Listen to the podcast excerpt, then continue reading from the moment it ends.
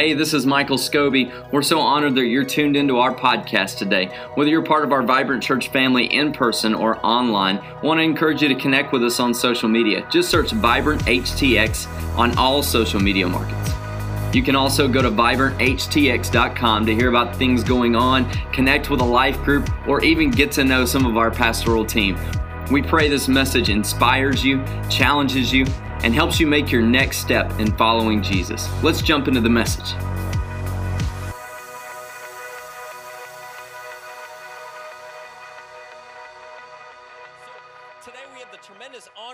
Privilege of having uh, a wonderful uh, guest couple in with us. And, you know, when it comes to ministry couples, uh, they just don't get more accomplished than this couple right here. And, and when it comes uh, with ministry couples, there's multiple things that you can respect about uh, couples, but uh, the, the things that they've done, but then also who they are. Now, let me tell you a little bit about the things that they've done.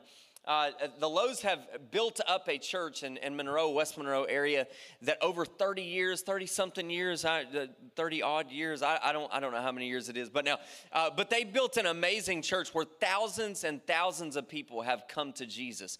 Thousands and thousands of people have been baptized. And they've, so much so that they've, they, they couldn't contain it all in one house. They've launched other, uh, other campuses, 45 minutes away this way, 20, 30 minutes away this way. They have three campuses now where thousands of people are being reached every week because of their leadership. They have seen longevity in ministry and they've done it right. And then that's what they've done, but who they are is probably more important to me. Uh, it's just they are wonderful leaders. They're wonderful people, people, if that makes sense, right? They are people, people. You'll know when you get around them. They don't know you. They're going to reach out and they're going to hug you and they're going to say, hey, what's your name? They're going to hug first and then ask the name later, right? Uh, they, they are great pastors. There are hundreds of ministers that looked up, look up to them uh, on a continual basis for leadership, for guidance, for counsel. And, uh, and so the Lowes are actually bishops in the organization that I am licensed with, Destiny.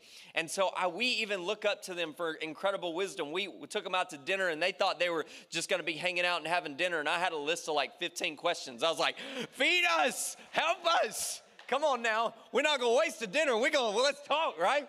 We're going to grow. But we are absolutely honored to have this great man and woman of God here with us to preach the word today. Can we stand up on our feet and let's honor Pastor Tom and Trina Lowe as Pastor Tom comes to preach the word? Thank you. I love you. Love you too, man. Hey, thank you so much. God bless you. You can be seated. Everybody but Trina. Stand up, Trina. I want these people to see how smart I am. I said in the early service, it gives me instant credibility, right? Right here.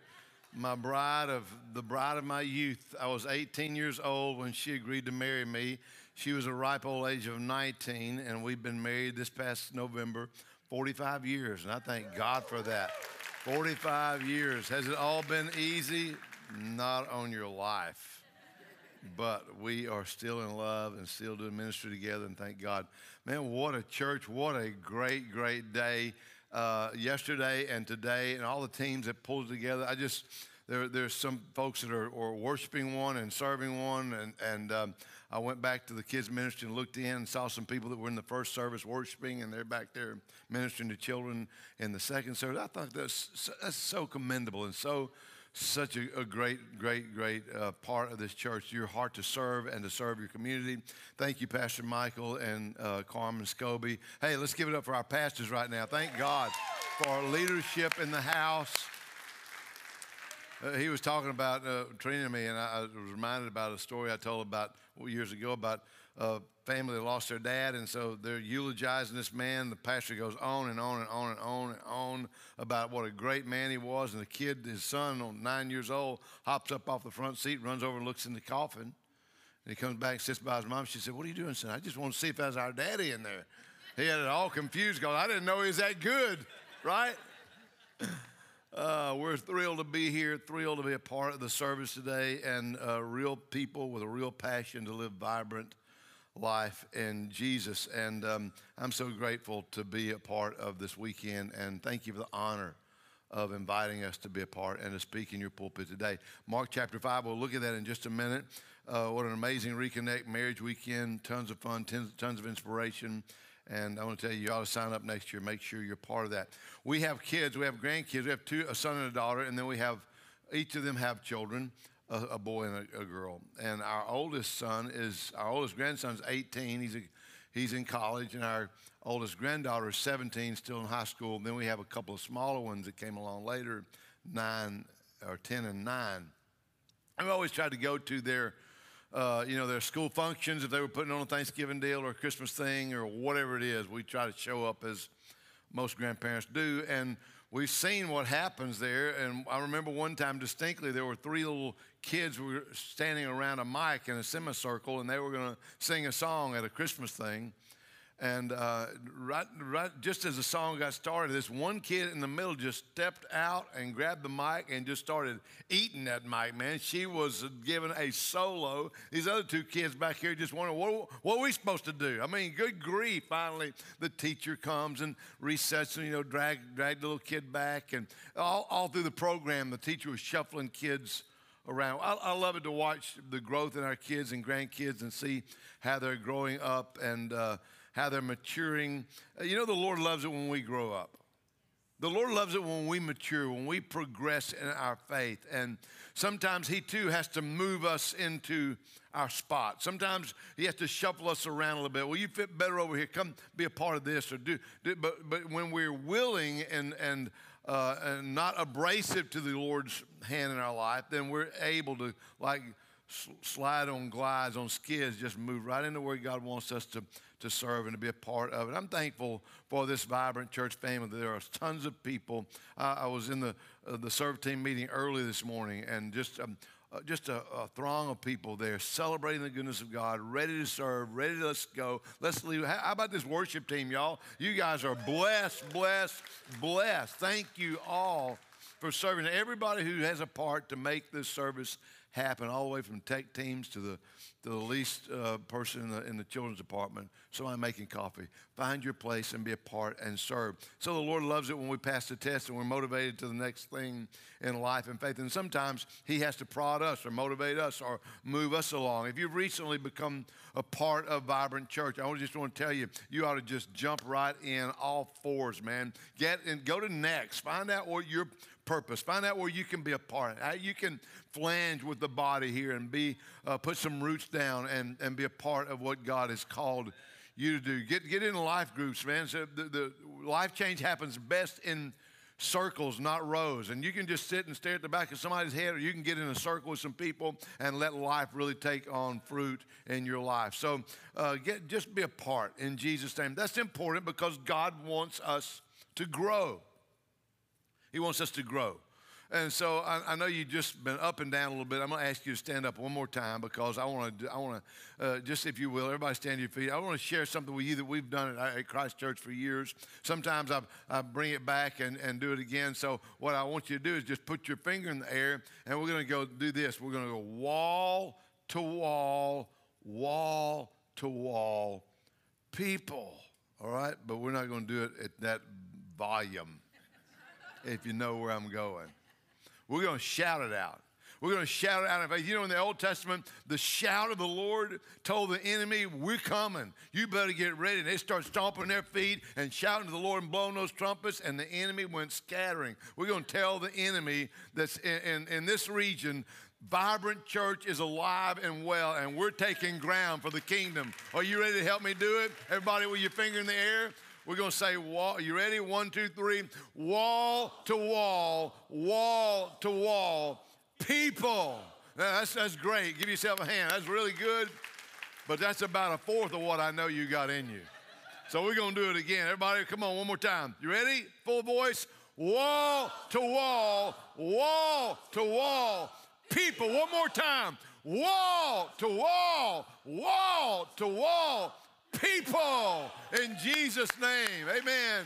You can be seated. Why? Why people? Because people in this region need to know the hope of Jesus Christ, the same hope that's transformed your life, your home, your marriage, change, change your mind, change your future, change your status of salvation. They need to know.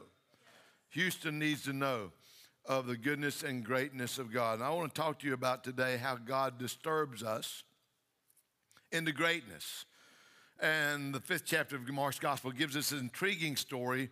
For many of you, it's familiar, but let me just briefly summarize it for you, and then we'll read four verses from it. Jesus and his disciples sent sail across the Sea of Galilee, and they came to a town called Gadara. And in this, in this borough, this village, this, this township, there was, a, there was this man who was demon possessed. And uh, he was bad off. He was in terrible condition. He was ruled completely by demons. As a matter of fact, they had tried to chain him, but he would break the chains. He lived in the tombs and he would cut himself and he'd scream all night long. And all this echoing through the valley, this man screaming and taunting. Everybody terrified. The kids wake up with nightmares. I'm just imagining what it would be like to live in Gadara and Jesus shows up on the shores of Gadara, and this demonic force starts speaking. And what, what, what are you doing here? You come to torment me before my time? And Jesus says, Come out of him. And a legion of demons came out of him. And a man who used to run around naked and cutting himself and, and uh, doing everything that the demonic spirits told him to do, all of a sudden is in his right mind, and he's sitting at the feet of Jesus, clothed and Jesus said, Come out of him. And when he did, those spirits went out into a herd of pigs that ran over the cliff. You remember the story? And they drowned in the sea. And when all the townspeople heard about it, we'll, we'll, we'll, pick up. They came running to the scene. We'll pick up in Mark 5 14. The herdsmen fled to the town near, fled to the nearby town and the surrounding countryside, spreading the news as they ran. People rushed out to see what had happened a crowd soon gathered around Jesus. They saw the man who had been possessed by the legion of demons. He was sitting there fully clothed and perfectly sane. And they were all afraid. Then those who had seen what had happened told the others about the demon possessed man and the pigs. And the crowd began pleading with Jesus. Imagine this. They began pleading with him to go away and to leave them alone.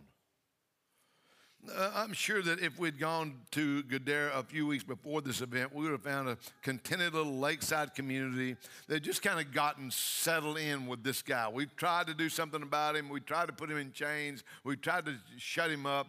Maybe they taped his mouth closed. I don't know. But now, as it was, they, they, they just learned how to live beside the train track.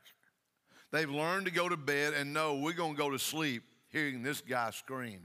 It's like if you live by the airport and planes taking off and coming in all night long, you just kind of get used to the noise of that. Yesterday, everything was just fine, but today, everything and everyone in the city limits of Gadara is in turmoil. And the reason is because Jesus has come to their town and has turned out to be a very disturbing visit. Aren't you glad Jesus didn't leave you the same way he found you? I mean, really, when I think about how the Lord found me, I thank God for the transforming work of the Holy Spirit in my life. I'm guessing all of you have been transformed by the power of God. I want to tell you, if you haven't been, today can be your day. Amen. Amen. He's done a transformative work in our lives, and He's disturbing us to greatness.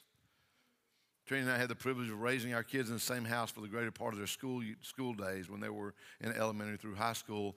And the name of our the name of our street was Woodland Street. Okay, uh, we're in the Woodlands, Texas, but we, we were on Woodland Street and we, it was full of tall oaks and, and uh, you know, um, pecan trees and pine trees. It was just trees everywhere. And things that live in trees were part of our neighborhood.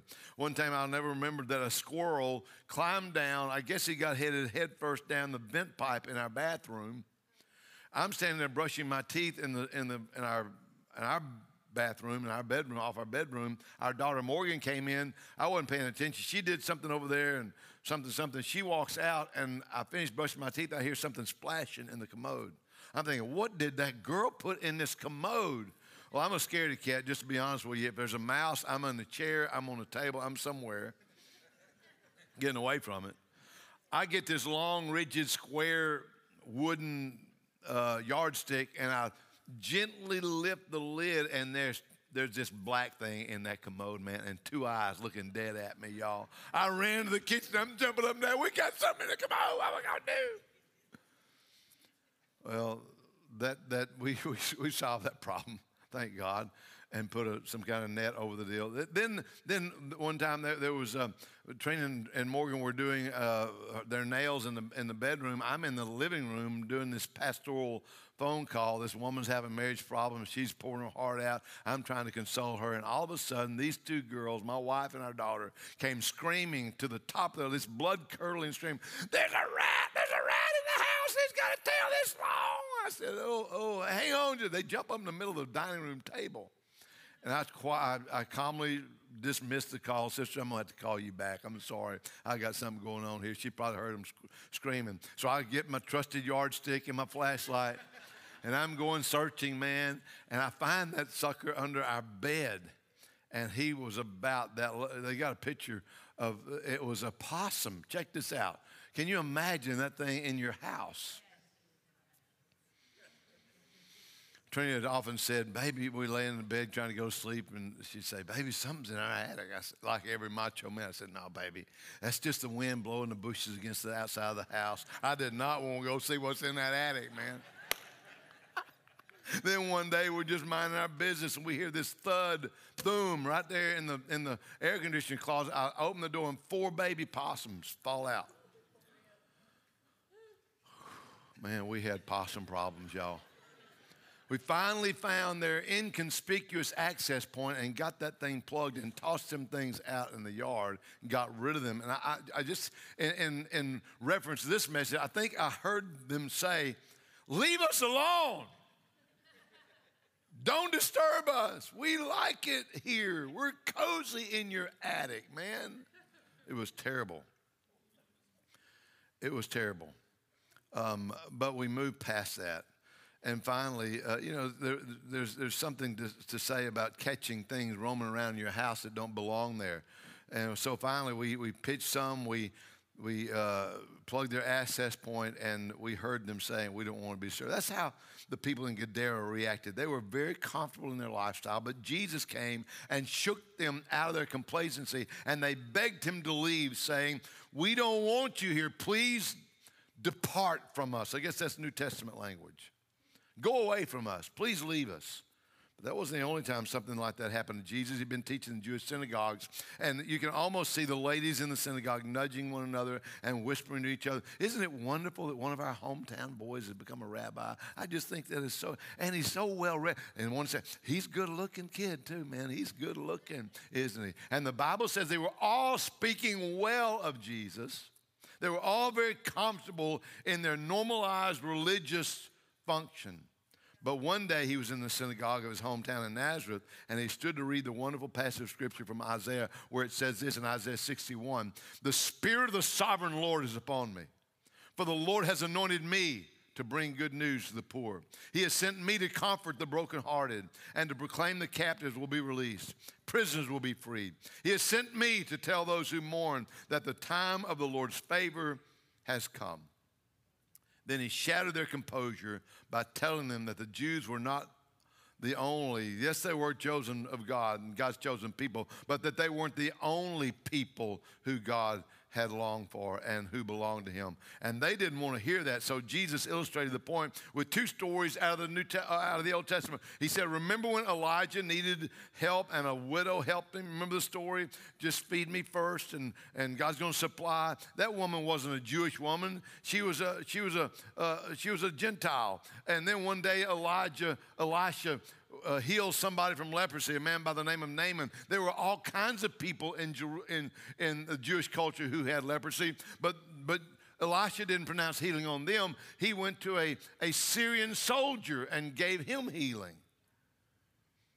By that time, angry words were flying in the synagogue, and Jesus had come into their worship service and he had challenged them at the very core of who they were as a people of God and, and invaded their comfort zone and they put him out of the synagogue by force, intending to push him over the cliff, Mount Precipice. Trina and I have stood there in, in uh, just outside of Nazareth where they wanted to push him over, but by the Spirit, he evaded them. But what they were saying was the same thing that Gadara said We don't want you around here, leave us alone. Jesus has been uprooting nations and societies and religious orders ever since. He's changed the course of human history and is still doing that even today. So I have three questions for us. First of all, how does God disturb us today? Secondly, why does he disturb us? And thirdly, how will you respond to Jesus? So let's start with how does Jesus disturb us today? I think there are a number of ways he disturbs us to stir our nest, to have, uh, if you would say it like that, challenge us in our complacency, otherwise make us uncomfortable. Maybe the first is first by just his very nature. You know, as long as I'm standing beside Trina or maybe even one of you, I can feel okay about my, myself because I'm not so bad compared to everybody around me, right? I, don't want to call anybody out, but uh, I may not be that much to brag about, but compared to half of y'all, I might not be half bad. I'm kidding. All of y'all are just a notch above. I got a lot of faults. I got a lot of problems. I got a lot of issues. But you have as many, at least as many as I got. Come on, we're all in this together. We'll just have a little mutual admiration society and break our own arm trying to slap ourselves on the back. I got all these things, but probably you have too. So we don't seem too bad as long as we compare ourselves to one another. There's a verse in 2 Corinthians that says that we are ignorant when we compare ourselves among ourselves and use each other as a measuring rod. That's, that's not wise at all. But when we look at Jesus and how he lived his life, his sinless life, we begin to, to see ourselves as we really are. I look in the mirror, I say, Tom, you're okay. But when I look in the mirror of the Word, oh, a different result and a different story. Remember the thief on the cross? He was a thief and a robber. He spent all his life saying, What's yours is mine, and I'm going to take it from you. But as long as he stayed in the company of other thieves, he felt pretty good. He might have said, as thieves go, I'm not that much of a bad character. I take care of my wife, I take care of my kids, make sure they got shoes on their feet, make sure they got lunch money for school. Uh, come to think of it, compared to all these other thieves, I'm a pretty decent guy. And when you draw close to Jesus, something changes. Remember the thief on the cross next to Jesus, he said, I'm here because I deserve to be here. This man's done nothing wrong. Remember me, Lord, when you come into your kingdom. And when we draw close to the Lord, we begin to realize that we're sinners too and we need a Savior. Listen, that can be a very disturbing realization in our lives. You linger long in the presence of the Lord, all of a sudden you begin to see yourself as you really are. And the glaring inconsistencies begin to stare you in the face and the things that you want to skirt and hide and run from, all of a sudden they're brought front and center that God wants you to do something about it because He came to disturb us to greatness. You stay around the presence of the Lord, all your bad habits, your ugly attitude, your, your caustic remarks, your jealousy, your hatred, your prejudice, all your little acceptable church sins that we don't like to talk about. Rather talk about adultery and drunkenness, but we never really want to talk too much about gossip because that might get up in my grill a little bit. All our glaring little acceptable sins become front and center, and they must be dealt with. Even as a Christ follower, the presence of the Lord is a probing light, and we give, we give Him freedom to search all the shadowy corners of our lives, that we give safe harbor to things that are unlike Him. And I don't care how many do not enter signs you hang on the door of your heart. If you say to Jesus, I'm everything, I, I want to be, I want to be all in with you, then he's coming with his light.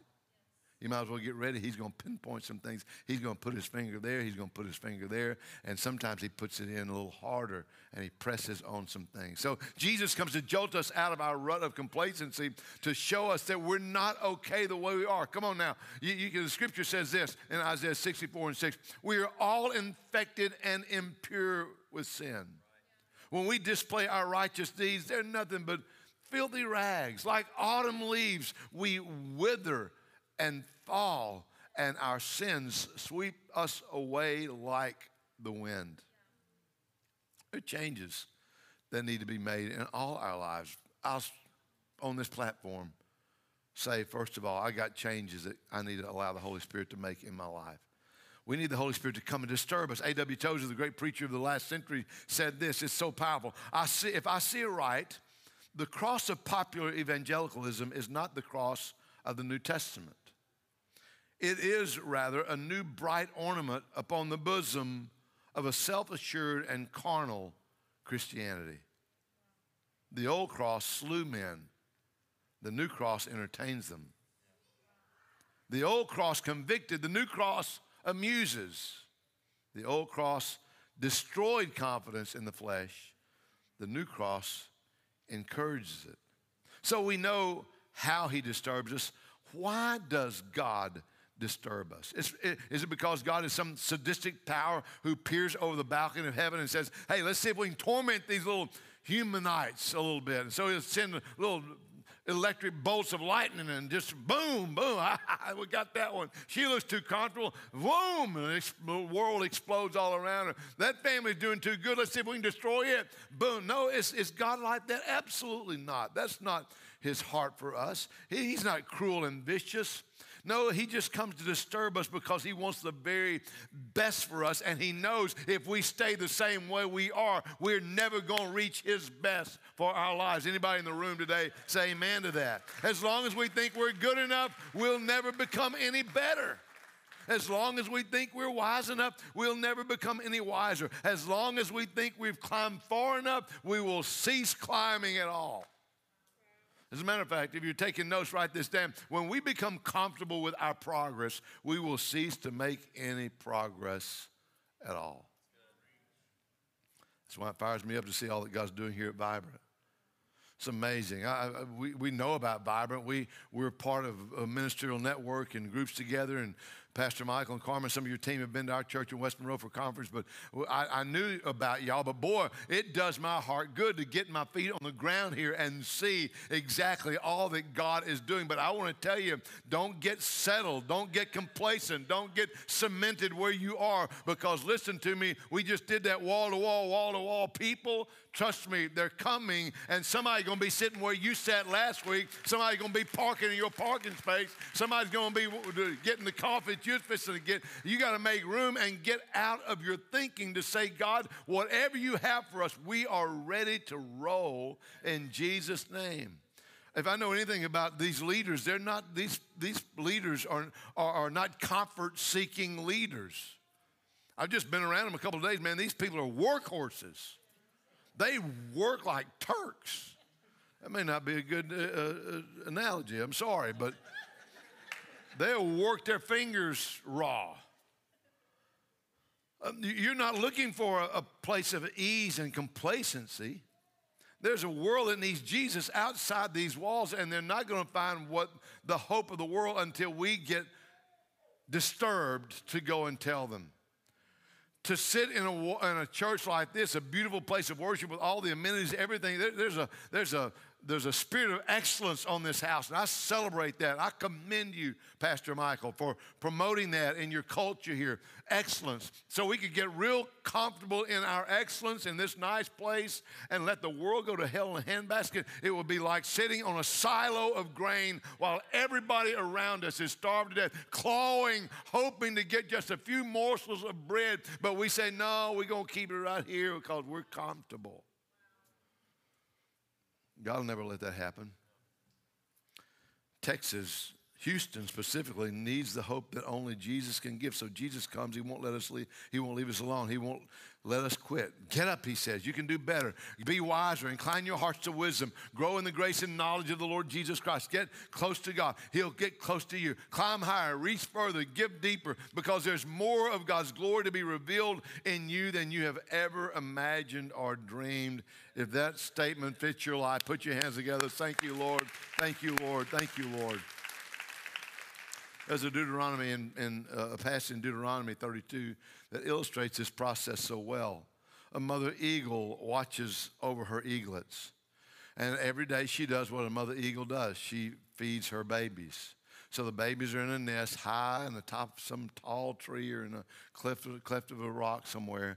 And there's it's, it's breakfast time, so the babies are Feed me, mama, feed me, mama, feed me, mama. Y'all got some kids? Y'all know what it's like. Feed me, mama, feed me, mama, feed me, mama. And the mother eagle just comes and drops something right in their mouth, and they're so satisfied. This huge nest, huge. Eagles' nests are huge. And it's all built and comfortable and cozy, and it's stuff. It's layered with soft stuff and feathers and straw and things that are, are make it just cozy. And one day, it's breakfast time. And the baby said, Feed me, mama, feed me, mama. And mama's eagle says, Sorry, no breakfast today. What? You're a mama. You love us. We got to have. Nope, today we fly. And so the mother eagle starts to take all the soft stuff out of the nest and all these prickly limbs and, and, and sticks. Now the baby eagle, ah, can't sit ah, can't sit down anywhere. So the mother eagle just brings him right out to the edge and just gives a little push. And this baby eagle, as you can imagine, is just flailing its little wings and oh my goodness, I, I, I, didn't know it was going to end like this. I just wanted breakfast. I'm sorry, mama. And just before he hits the rocks, the mother eagle swoops under, catches that baby eagle, brings it back up to the edge of the nest, sets it there again. Okay, you did good that time. Here we go again. Listen, God disturbs our nest because He doesn't want us always pecking with the chickens. He's got something great for all of us individually. He wants us to soar on eagle's wings catch those currents that lift us high. He wants every, I don't care how young in Jesus you are, there is a day where you're going to fly and soar and you're going to get up high in the lost and you're going to catch those currents and you're going to be able to see like an eagle eye and you're going to see far and get the vision that God has for this house and for your family and for this community. And I know that God's got something great because you're not saying to God, hey, don't disturb us. We like it like it is. If there's anything that a pastor has to deal with, or uh, that I've had to deal with over the course of my years of ministry, as some people get so locked in to like it is. We like it like it is. Don't add those lights or don't put a guitar. You know, you go down the list.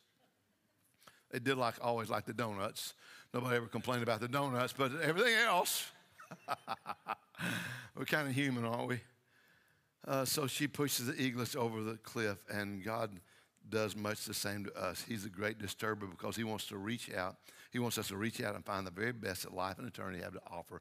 And He wants us to see our potential for the kingdom of God. He's intent on our growth and maturity. And if we're called Christians, God expects us to fly. Which leads to the last question How will you respond to Jesus? We do have a choice, you know. God will disturb us. His Spirit will come to convict us of our sin or urge us to a fresh place of ministry. He'll burden our hearts with the needs of our community uh, or of un, you know, single moms or those who are incarcerated or addicted or alone or grief stricken or lonely. He comes to disturb us and awaken us to the need of our own lives and to the lives of those who are all around us. And the question is, how will we respond? How will we respond to the call that God has on Vibrant Church? Planted right here in the city of Houston, the woodlands. Because outside these walls, there are desperate people who don't even know what they need. They've traveled down the dark lane of, uh, you know, uh, illicit drugs or, or illicit sex or uh, you know, they've, they've tried to uh, find uh, hope at the end of a bottle, and every time they get to the end of the lane, it's nothing but more misery, more misery, more misery. And there's hope in this house. Amen. The hope of Jesus is obvious and evident here. How will we respond? It's like an alarm clock. Once it goes off, you got a decision to make. You can roll over, pull a pillow over your head, and go back to sleep, or you can get out of bed ready to face a new day with all its possibilities. And, and but the decision is yours to make. How will you respond? When it comes to serving Jesus, same thing. The Spirit of God will come stirring your nest, sound alarm. You can, you, you can say no and go back to sleep. You can say, Lord, I am yours. Where you lead, I will follow. Every plan for my life, you already know it. I am just the, you're the potter, I'm the clay. It's not, you're the, you're the, you're the master, you're the Lord, I'm the servant. It's not the other way around. I don't get to dictate to you, God, what I do with my life. My life is yours. I am hid with God in Christ. And whatever you say, that's what I'll do. Fill me with your spirit. Use me for your glory. It's your decision. How will you respond? We find example in Scripture of different responses. God came with opportunity and blessing, and some said no and chose to ignore him. The people of Gadara said, Go away, depart from us. We don't want anything to do with you. Another time, Jesus and his disciples came to a little town, Samaria, and the people there cursed them and mocked them. And uh, James and John, they had a little nickname, Sons of Thunder. Don't jack with these guys. These are sons of thunder. And they said to Jesus about these people in Samaria, Lord, why don't you just, why don't we just call fire out of heaven and just make crispy critters all a whole bunch of them? And Jesus said, Hey, hey, you don't know what spirit's motivating that in you. It's wrong. But the Bible does say, but he left that town. And as far as we know, he never came back to them again. Others made a right decision and said yes. Saul began by persecuting Christians, but he had a face to face encounter with Jesus. And he became the great apostle of the New Testament. Could stand triumphantly at the end of his life and say this in Philippians 3 8 and 9. Yes, everything else is worthless when compared to the infinite value of knowing Christ Jesus, my Lord. For his sake, I have discarded everything else, counting it all as garbage so that I could gain Christ and become one with him. Jesus said on multiple occasions, He who has ears to hear, let him hear what the Spirit says to the church. It, it, it, listen, if you'll listen, you'll hear the alarm, alarm clock sounding in your life. You can turn it off and go back to sleep, comfortable in your complacency. Or you can say on this first Sunday of February 2023 at Vibrant Church, Lord Jesus, I'm yours. You lead, I'll follow.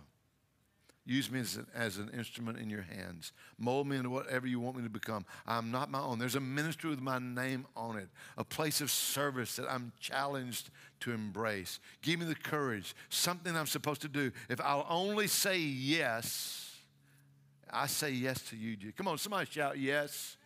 Come on, shout it louder. Yes. See, God comes to disturb us, to shake us out of our rut, to awaken us from our deep sleep so that we can rise and possess the beauty of his calling on our lives. Jude 24 and 25. To him who is able to keep you from falling. He may disturb you out of your complacency. He may push you out of the nest get you out of your comfort zone, but He's able to keep you from falling. To Him who is able to keep you from falling and to present you before His glorious presence without fault and with great joy, to the only God our Savior be glory, majesty, power, and authority through Jesus Christ our Lord before all ages, now and forevermore. And maybe you're here in the room today and you're you just need to get healed up. I get that. Some people come in and you've been beat up by life. You just need to come and sit and soak and get some healing going on in your world.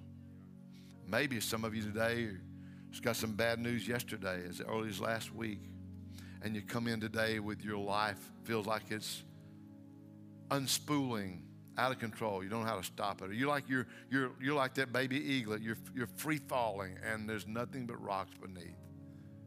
The Bible says, the God of Jacob rides the wind in your help.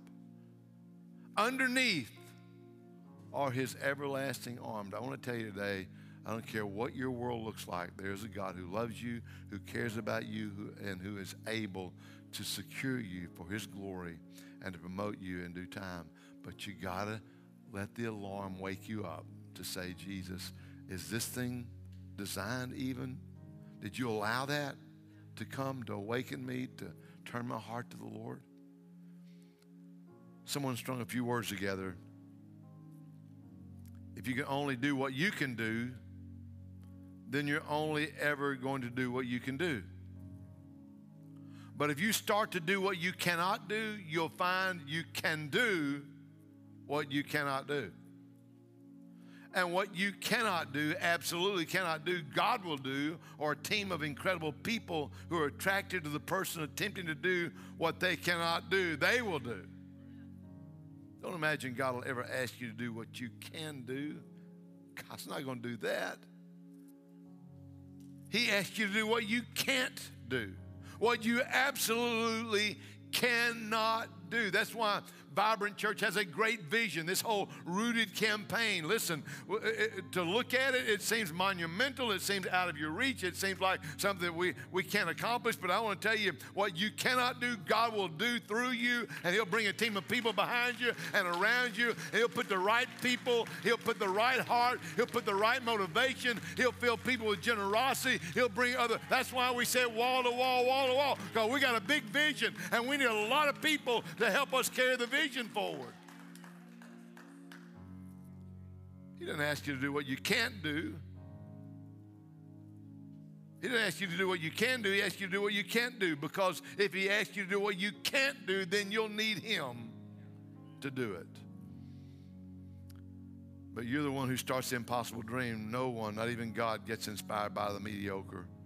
Attempt the impossible, ignore the critics, attract the best, accomplish the unbelievable in the power of the Holy Spirit of God. God is with you. I speak the blessing of heaven over you. Get ready. Get ready to get disturbed a little bit. Move over. Make room. Scoot down. Don't have to sit on the aisle every time. Come on, make room for somebody because God is going to populate this house with hungry souls and lost people who desperately need the love of Jesus Christ. And He's going to use all of you to bring life and health and wholeness to them. Come on, stand to your feet. Give the Lord another praise, would you?